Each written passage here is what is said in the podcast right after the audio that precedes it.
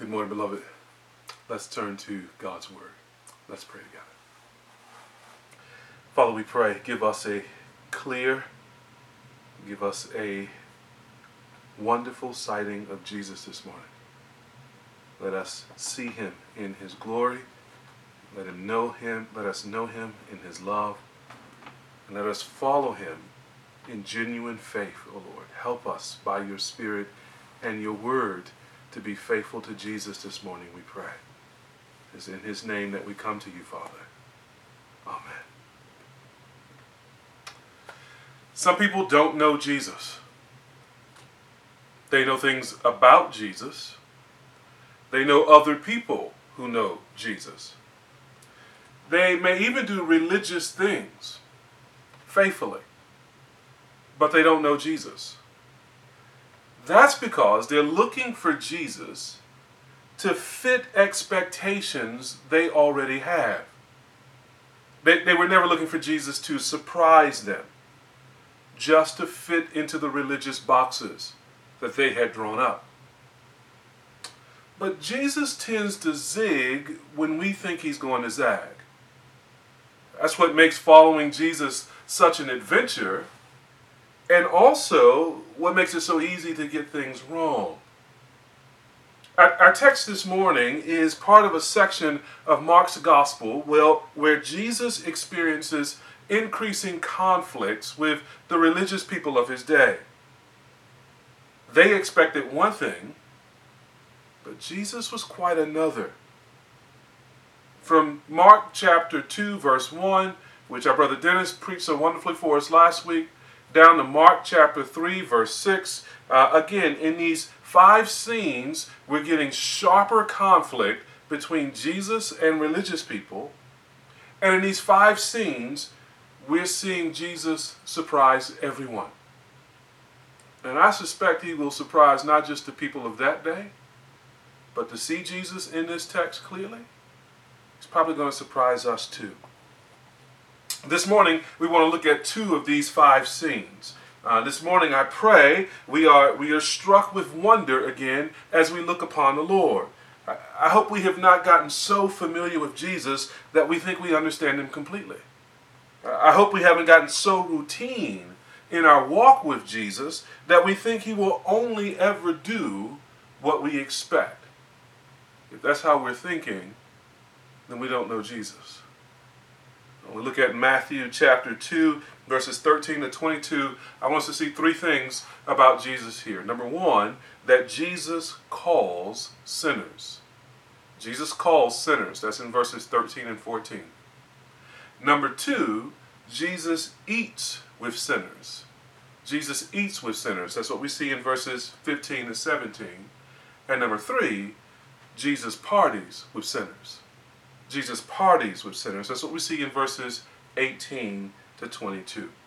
Follow along with me as we read Matthew chapter 2, verses 13 to 22. He went out again beside the sea, and all the crowd was coming to him, and he was teaching them. And as he passed by, he saw Levi, the son of Alphaeus, sitting at the tax booth, and he said to him, Follow me. And he rose and followed him. And as he reclined at table in his house, many tax collectors and sinners were reclining with Jesus and his disciples, for there were many who followed him. And the scribes of the Pharisees, when they saw that he was eating with sinners and tax collectors, said to his disciples, Why does he eat with tax collectors and sinners? And when Jesus heard it, he said to them, Those who are well have no need of a physician but those who are sick. I came not to call the righteous, but sinners. Now, John's disciples and the Pharisees were fasting. And people came and said to him, Why do John's disciples and the disciples of the Pharisees fast, but your disciples do not fast? And Jesus said to them, Can the wedding guests fast while the bridegroom is with them? As long as they have the bridegroom with them, they cannot fast. The days will come when the bridegroom is taken away from them, and then they will fast in that day. No one sews a piece of unshrunk cloth on an old garment. If he does, the patch tears away from it, the new from the old, and a worse tear is made. And no one puts new wine into old wineskins. If he does, the wine will burst the skins, and the wine is destroyed, and so are the wineskins. But new wine is for fresh wineskins. Jesus calls sinners. Look again at verses 13 and 14. He went out again beside the sea, and all the crowd was coming to him, and he was teaching them. And as he passed by, he saw Levi, the son of Alphaeus, sitting at the tax booth, and he said to him, Follow me. And he rose and followed him. I'll try to get a sense of this scene. Jesus is traveling and teaching, as he often does. He starts out by the Sea of Galilee. There's a crowd that gathers around him, as, as is often the case, and he is traveling now and still maybe walking and teaching. The crowd is going along with him. And he comes up to Capernaum. Uh, he is near the city gates of Capernaum because that's where the tax collector's booth would have been. The tax collectors would have been posted up out there really to tax people as they were traveling and selling their wares. And so there's a kind of crowd milling around the city, and there's the crowd that's traveling with Jesus. And so those crowds now begin to merge as Jesus approaches the town. The text says, as he passed by, he saw Levi. Jesus is the kind of God who sees you in a crowd. He notices you. And Jesus notices those who are despised and rejected. Levi is a tax collector. As a tax collector, Levi would have been considered unholy and unworthy. He would have been seen as a pawn in the hand of Rome uh, and an agent of Roman oppression of the Jews. The crowds following Jesus, the crowds traveling in and out of town, they would have hated the sight of Levi.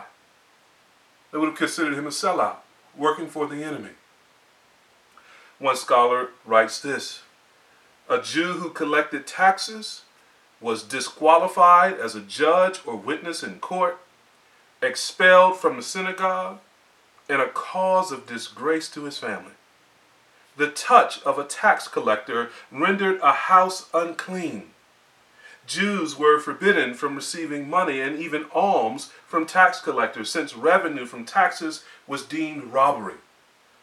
Jewish contempt of tax collectors is epitomized in the ruling that Jews could lie to tax collectors with impunity. Tax collectors were despised. To have them touch your house would make your house unclean. The Jews had nothing to do with him. But Jesus is the kind of Savior who recognizes the despised persons, like tax collectors. And notice this recognizes them publicly, even in the presence of the crowds that despise them. Jesus loves the hated, he associates with them publicly. Jesus is the kind of Savior who, even after he has just finished doing a holy thing like teaching God's Word, he goes and makes intentional contact with people who are regarded as unholy.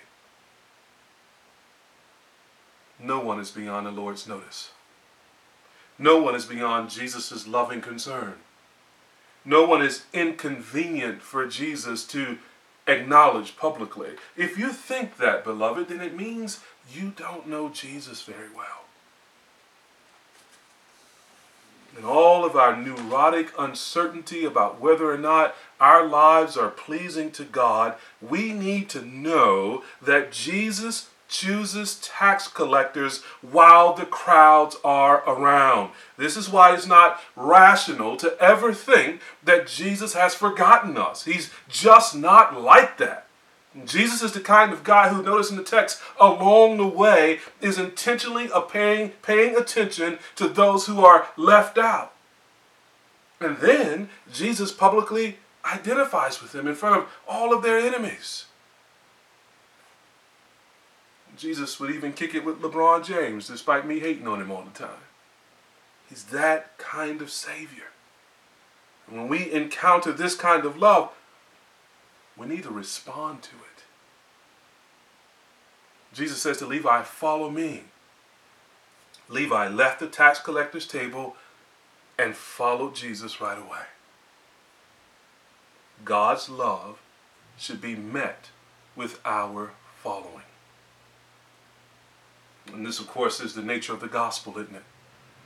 So, friend, if you're listening this morning, you're viewing this this morning, I, I want to ask you if you're not yet a Christian, what are you waiting on to follow Jesus? He is calling you even now by name. He is calling you to come follow him, to become a disciple of his, to become a student of his, to worship him as your Lord and your Savior. And his command is simple follow me. Will you leave your tax booth? Will you leave everything that you have been building your life on? And will you follow Jesus? His love is meant to be responded to with our following. But this has applications not just to people who are not yet Christians, it, it has applications for us in all of our personal relationships, doesn't it? I, want us to understand something from this text. Jesus doesn't hate people because we hate them. His acceptance isn't determined by our acceptance. The Lord ain't mad at somebody because we mad at them. And one of the radical and confrontational realities of the gospel is that Jesus loves people who we sometimes wouldn't. If we're going to follow Jesus, beloved, we're going to have to learn to love those that we despise or others despise and to identify with them openly. Are there any relationships in your life like that? where you can hear the Lord saying, Follow me, and you see that He's on His way to spend time and to get to know people who are despised? Will you go with Him? And this has applications to Christianity in general. Uh, sometimes we Christians are too pro crowd to follow Jesus. That's, that's why we should never confuse American Christianity with biblical Christianity. These are not synonyms. Uh, American Christianity likes the numbers and likes the crowds, but Jesus likes the lonely and the despised.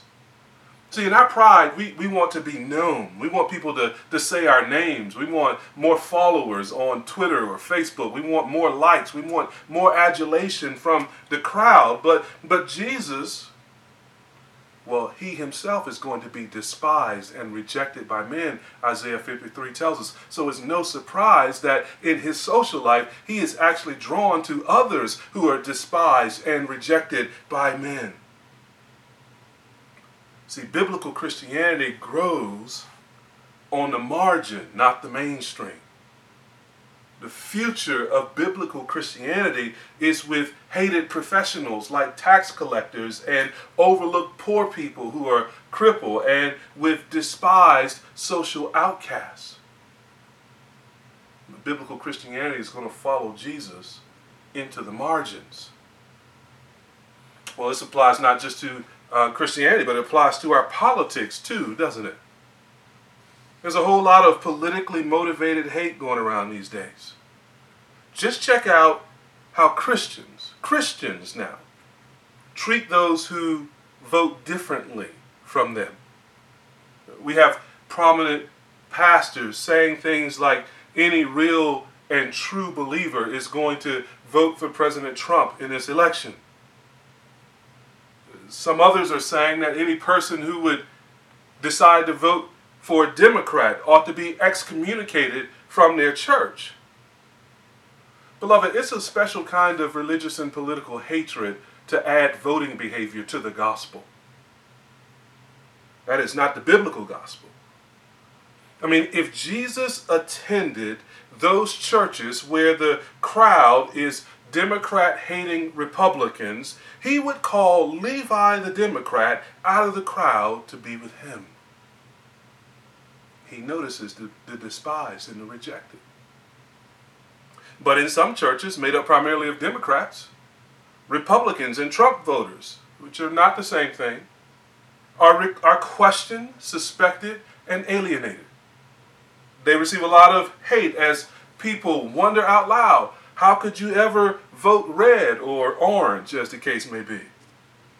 If Jesus were in those churches where the crowd is Republican hating Democrats, he would call Levi the Republican Trump voter out of the crowd to be with him. Now, before any of y'all reject this as some form of both sides ism, just know that Jesus is his own side. He didn't come to take sides, he came to take over. He is building his church with the least, the lost, and the left behind. He is able to recognize such persons with impeccable and infallible vision. And while some Christians are joining the world in its partisan political fights, Jesus is quietly ducking the crowds to single out the ones everybody else rejects. Surprising like that. Our politics make it especially clear that many of us, we don't know Jesus all that well. Because Jesus calls sinners. And sinners feel his love and they follow him. Which brings us to the second point. Jesus eats with sinners. That's what we see in verses 15 and 17. Look there with me. And as he reclined at table in his house, many tax collectors and sinners were reclining with Jesus and his disciples, for there were many who followed him. And the scribes of the Pharisees, when they saw that he was eating with sinners and tax collectors, said to his disciples, Why does he eat with tax collectors and sinners? And when Jesus heard it, he said to them, Those who are well have no need of a physician, but those who are sick. I came not to call the righteous, but sinners. And so we have switched now from out by the city gates into Levi's home. The scene grows more intimate and more interesting. The scene grows more intimate because, again, notice there, he is reclined at Levi's table. In the Middle East, in the first century, eating at someone's home was an act of hospitality and a sign of friendship, of love. The host assumed responsibility for caring for the needs of, of their guests, and the guests assumed responsibility for accepting the hospitality and reciprocating in fellowship. So, to get together like this in the first century in the ancient Near East uh, is to begin or to grow a friendship. So this is no longer simply spotting someone in a crowd outside the city. This now is moving into relationship. And Jesus is like that. He not only pulls us out of the crowd, he pulls up a seat at the table with us to eat with us, those who are sinners. And the scene is also more interesting we, we find out that Levi is not the only tax collector who followed Jesus. Notice in verse 15, many tax collectors and sinners were reclining with Jesus and his disciples, for there were many who followed him. Levi was no fluke. Jesus has just taken over the IRS. All the tax collectors are, are clicked in with him. And Jesus has also gathered a lot of sinners. These sinners are people who habitually break God's law. These are irreligious people. They don't follow Torah. They are people whose lives uh, follow a, a, pattern of sin. Uh, and with this label, they are rejected by the religious society. So these are not godly people in the eyes of society.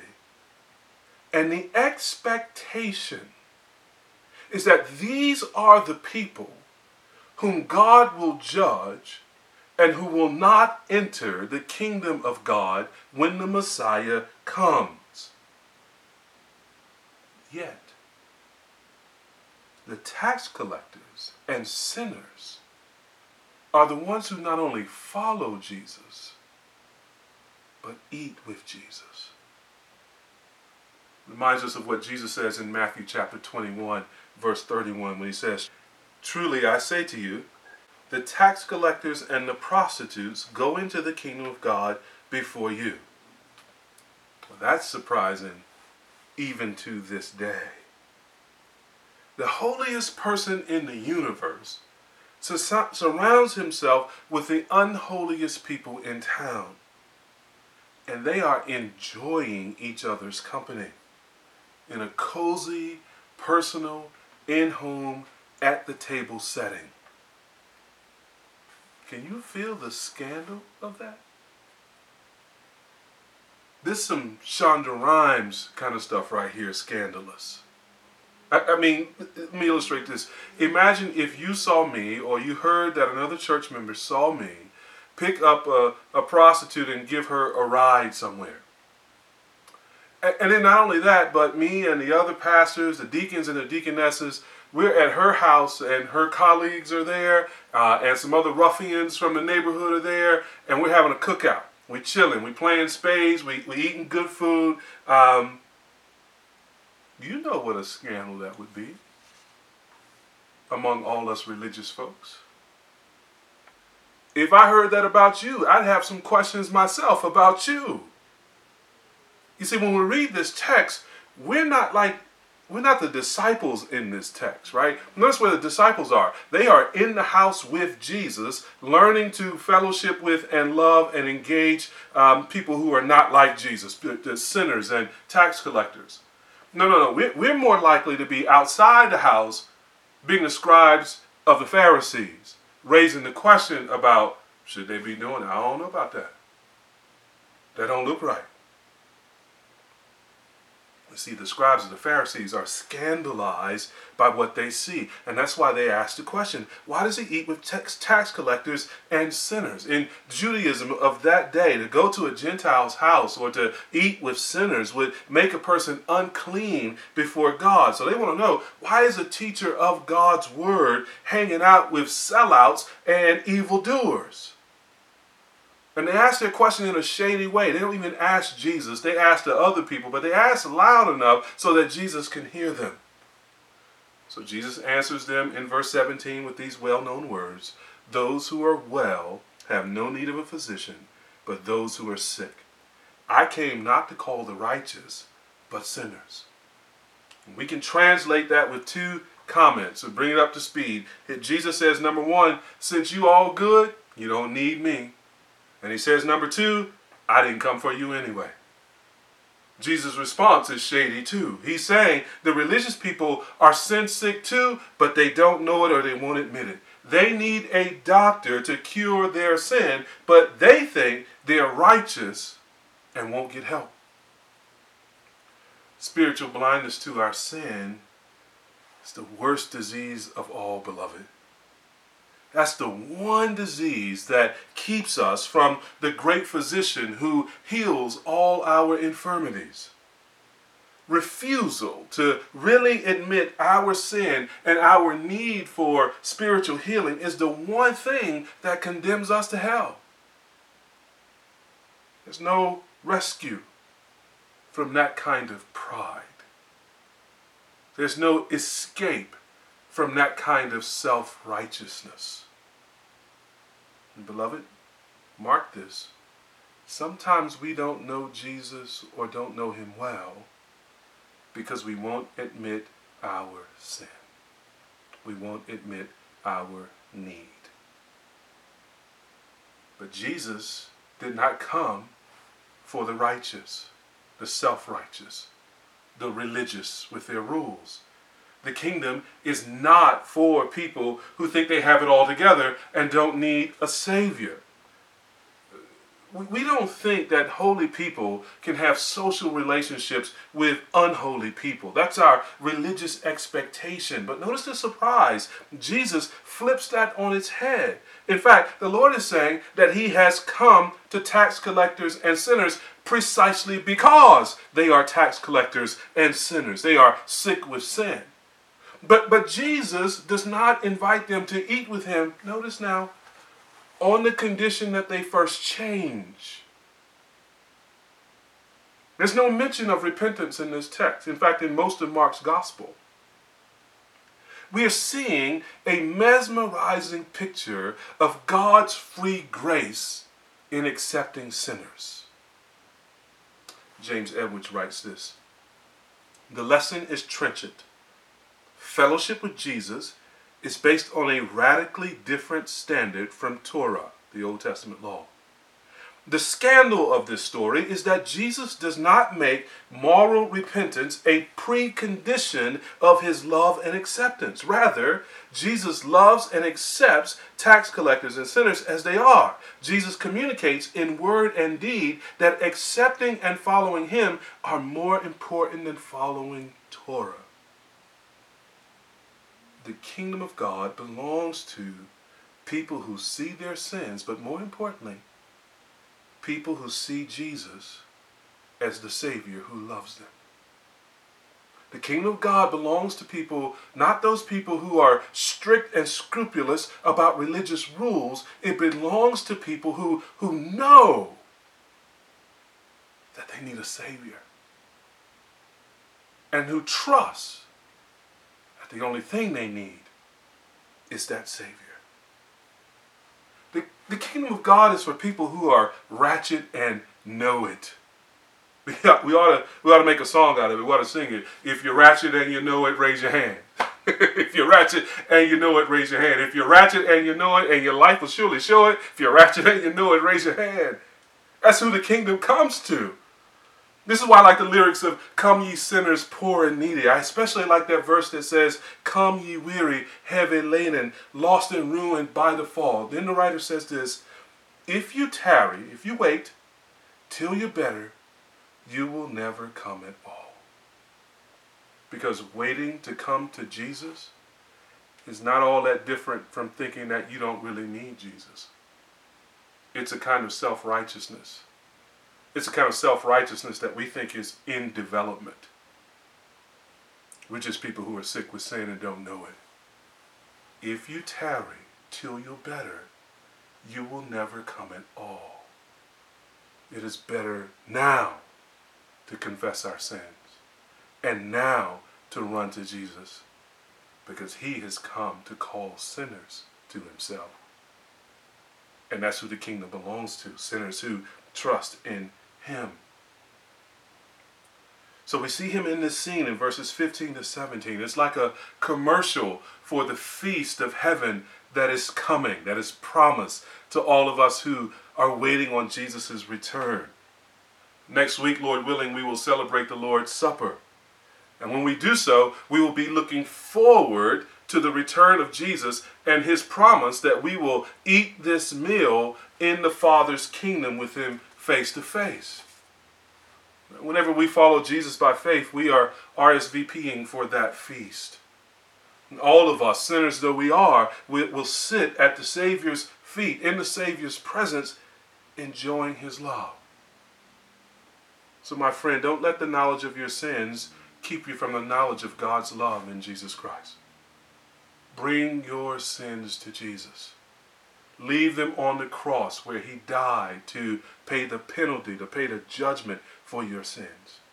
Believe in his resurrection uh, when he rose from the grave for your righteousness and for your defeat of the grave. Enjoy the fellowship of his spirit until he comes and, and until he gathers us in his eternal kingdom. My beloved, my beloved friend, if you're not yet a Christian, we want you to get in on this. We want you to get in on a Savior's love who calls you and accepts you and eats with you, died for you while you were still sinners, while we were still sinners. You're not going to find a better love than the love you find eating with Jesus, believing on Jesus, and following Jesus. And my Christian friend, let me ask you a question. If you had seen Jesus go to the house of a tax collector or Pharisee, or in our day, if you had seen Jesus go to a house of a, of a drug dealer or something, would you have asked the question the scribes asked? Why does he eat with tax collectors and sinners? A far better question is why does Jesus, not why does Jesus eat with sinners, but the question, why are we not? Why are we not eating with sinners? Can we say we are following Jesus if we never have anything to do with sinners? I'm not saying it's okay to do what sinners do. It's not. But can we be among them as friends and neighbors and co workers who love them, not as a project to make them something different, but who love them. Who loved them because we were loved, not as projects, but as objects of love. Can we enjoy their company in personal settings the way Jesus did? Are we following Jesus in eating with sinners? How else will they know God's love? Which brings us to our third thing. Jesus parties with sinners. He calls sinners, he eats with sinners, and to have a relationship with him is equivalent to partying with sinners. See that in verses 18 and 22. Now, John's disciples and the Pharisees were fasting. And people came and said to him, Why do John's disciples and the disciples of the Pharisees fast, but your disciples do not fast? And Jesus said to them, Can the wedding guests fast while the bridegroom is with them? As long as they have the bridegroom with them, they cannot fast. The days will come when the bridegroom is taken away from them, and then they will fast in that day. No one sews a piece of unshrunk cloth on an old garment. If he does, the patch tears away from it, the new from the old, and a worse tear is made. And no one puts new wine into old wineskins. If he does, the wine will burst the skins, and the wine is destroyed, and so are the skins. But new wine is for fresh wineskins religions always seem to generate tribes and cliques. The tendency of religious people is to argue about which tribes and which cliques do it right. That was the problem in ancient Judaism.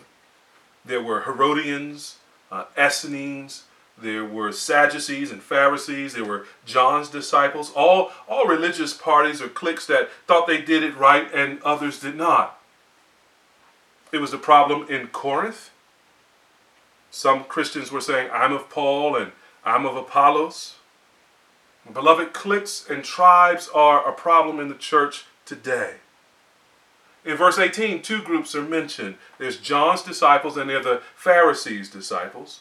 John's disciples uh, followed John the Baptist. They were a new group, really, on the scene uh, who came between the close of the Old Testament and right at the beginning of Jesus' earthly ministry. John was the forerunner of the Messiah, you remember. The Pharisees had been around for about 200 years at this point. They, they, they developed after the Maccabees rebellion, about 186 BC. The name Pharisee means separated one or holy ones. We might say saints. They were against the Hellenists. Those were those Jews who believed that Jews and Judaism should sort of fit in with the Greco Roman culture of the day. They, they rejected that outright. The Pharisees didn't care about politics, they didn't care about who ruled. What they cared about was practicing Torah and practicing their religious traditions. They were strict about the law, very observant. They believed in the scriptures. They believed in the sovereignty of God. They believed in human responsibility. They believed in the supernatural. They believed in angels and demons. They believed in the resurrection from the dead. They were essentially the Bible guys of Jesus' day. Pharisees were only about 1% of the population, but they had an outsized influence on the culture of Judaism and the culture of Israel. The Pharisees were the fundamentalists of the first century Judaism. Now, what John's disciples and the Pharisees' disciples have in common in verse 18 was that they both fasted. Fasting was one of the three pillars of Judaism, together with prayer and the giving of alms, charity. Even though the Old Testament only had one day that required fasting, that was the Day of Atonement. Later, a few other days would be added here and there, and people could individually fast if they wanted to, but there was really only technically one required day of fasting. But in the day of the Pharisees, they had began to sort of uh, elaborate days of fasting to the point where they fasted every Monday and Thursday. So they had been shaping religious expectation. They had been shaping um, the, the sense of what it was to be godly based on their tradition. Now, verse 18 says, There were some people, we don't know who they were, they apparently weren't the disciples of John and the Pharisees, but some other people who wanted to know why these two groups fasted, but Jesus' disciples did not. And again, the question assumes that fasting is right and there's something wrong with Jesus and his followers if they don't do it. The Lord's response is stunning. He doesn't really give them a theology of fasting. He doesn't really even object to fasting as such. So you notice in verse 20, the days will come when the bridegroom is taken away from them, and then they will fast in that day. So Jesus doesn't have a beef with fasting as such, but Jesus' re- response really shifts the focus away from the religious practice of fasting and it shifts the focus back to Him. He compares himself to a bridegroom in a wedding. His disciples are the groomsmen or the wedding guests.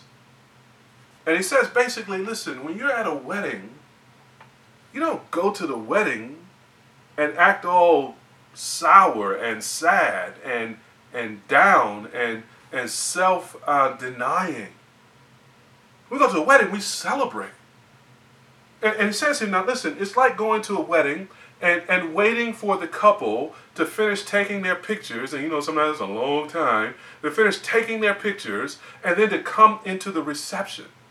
And to be received in the reception so that the party can really start, so that people can eat and, and dance and really celebrate. Now, in ancient Judaism, a wedding reception or a wedding celebration like this would have been seven whole days, full of partying, where the crowds were kind of always there at the bride and the groom's home. Uh, the expectation to rejoice at a wedding in ancient Judaism was, was so strong that, that even rabbis would set aside Torah for a week to party with everybody else.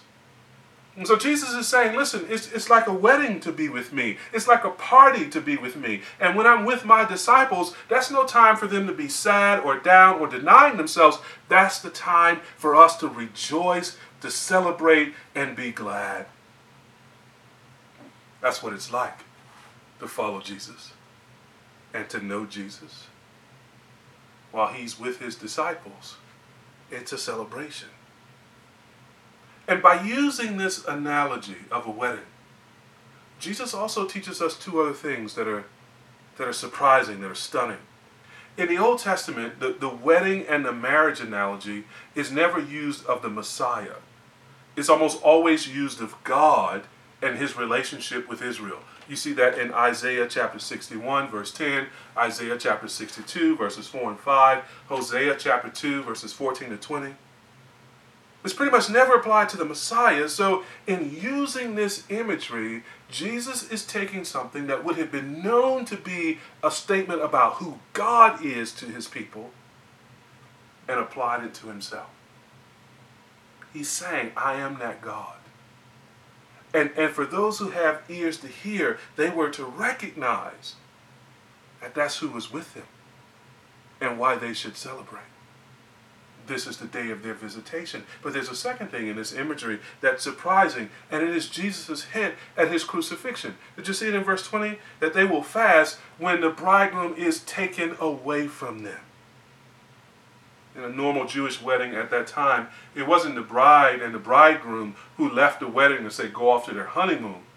They stayed in the home that had been prepared for them as husband and wife. It was the wedding party who would leave.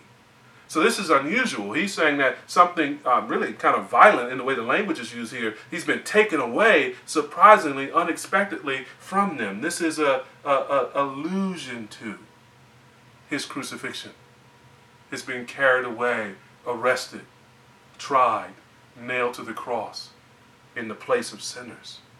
So the passage starts off with a question about fasting, but it ends up with a spotlight on Jesus as the incarnate God who gives his life as a ransom for his people. Now, what everyone needed to understand then, and what we all need to understand now, is that this Jesus in this text does not fit the old religious model or the old religious program. That's the point of the two parables in verses 21 and 22 about the wineskin and the shrunken cloth.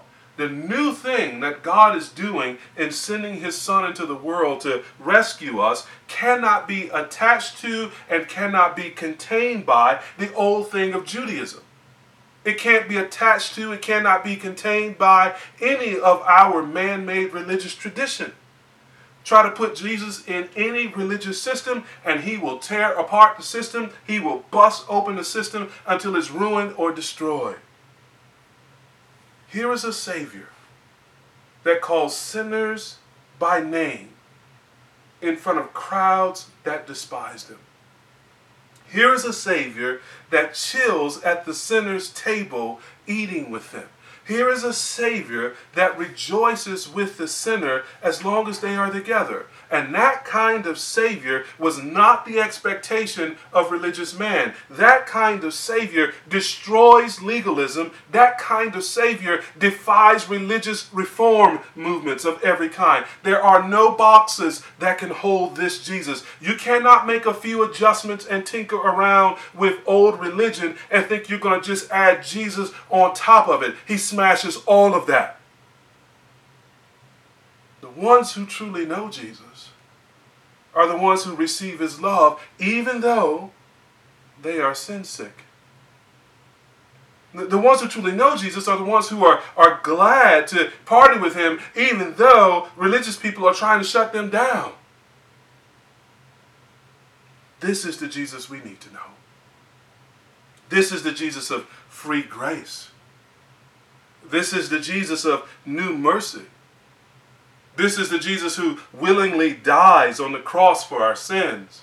This is the Jesus who is raised from the grave for our salvation. This is the Jesus who receives us into his eternal kingdom, who went to prepare a place for us. And beloved, this is the only Jesus,